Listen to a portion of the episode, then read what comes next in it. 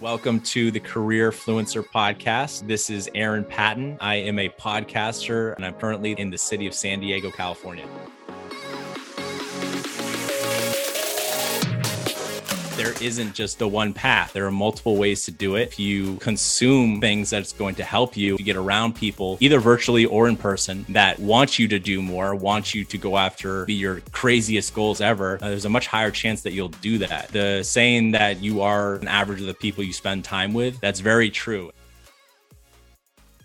Yeah, so when I was growing up as a kid, like uh, you know, we weren't we were just a regular middle class family. Uh, my parents are very smart. They're actually both valedictorians. So I always consider myself pretty book smart. I could get away with getting good grades without, you know, putting in as much effort as maybe some of the other kids. Um, so that was nice, but I, I wouldn't consider myself as much street smart. I just kind of followed the path of what they did. Um, I didn't really think about entrepreneurship as I was going up. I just kind of, I just took the next step. I just kept taking the next step of what was quote unquote the acceptable route what good kids do and and their path. So school college getting a job like that's that's the regular path right? That's what we're all taught. Important actually to understand these days that that's not the only path that you have to take. That, that path will work for a lot of people and of course there's nothing wrong with that path. But if you're a little bit different if you want to do something a little bit different understand that there are different paths out there. You know self education online learning different paths that you can take to create a, a, the lifestyle you want. Again, we weren't the richest family in the world. We weren't the poorest family in the world. We were kind of right in the middle. We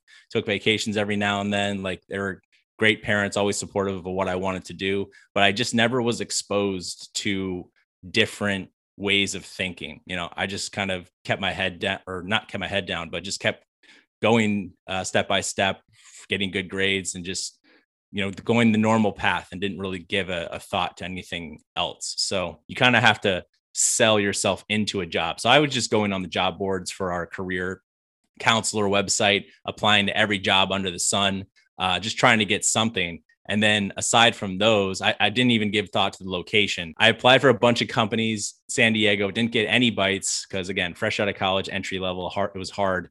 Uh, but i did get my first job up in washington d.c um, selling building materials. It was outside building materials, not an optimal product that I even knew anything about. But I, again, they gave me a phone, a car, laptop, set me up for the decent starting salary. So I took it. But regardless, uh, corporate came down one uh, one day and came to the branch. It was in Gainesville, Virginia, and they shut down the branch along with 150 other branches in the company, uh, company wide. And I got to I got to uh, oversee a full shutdown of like a 30,000 square foot warehouse of building materials to absolute zero. So the, the, the requirement was that I helped manually shut down that warehouse. I remember like breaking a bunch of windows, throwing it in the dumpster. Like again, that was my first job, sales outside building materials. Not something I'd ever be, not something that I thought I'd ever be selling, but it happened.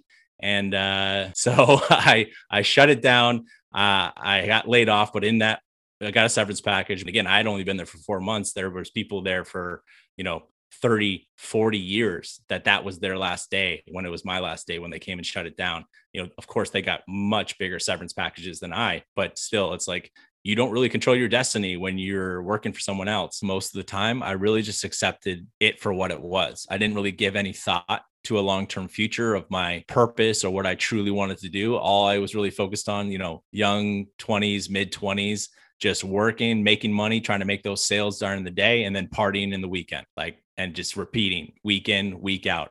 And granted, I had a great, great time with our friends. We did a lot of cool stuff. We had a lot of fun, but I didn't dedicate any time during the weeks to thinking about something long term. Like, what would I want to be doing past like 30 or 40 or 50? Like, is this going to be the life for the rest of my life? Or this is going to be my life for the rest of it?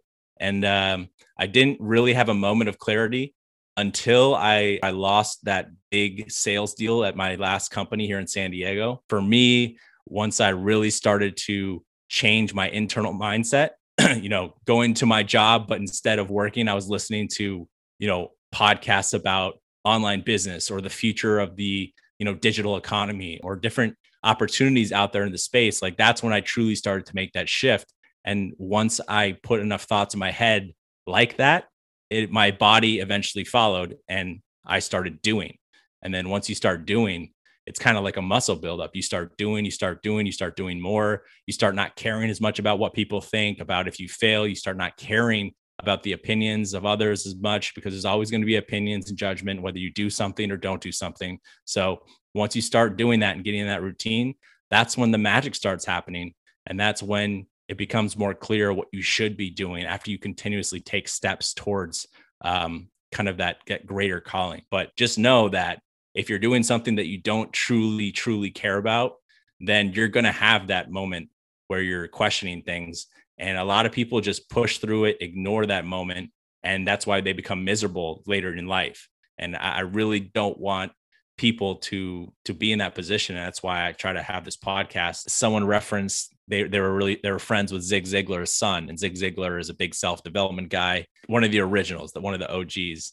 And he said the most important thing for young people to understand is that what you consume and what you get put into your mind affects your life. It's obvious, but a lot of people don't think about it. So if you're out there like mindlessly scrolling through Instagram or using social media just for entertainment or just to check up on friends and family, while that's okay, you should also start to realize that you need to start consuming things to improve your mindset in your life because that's how you actually make changes.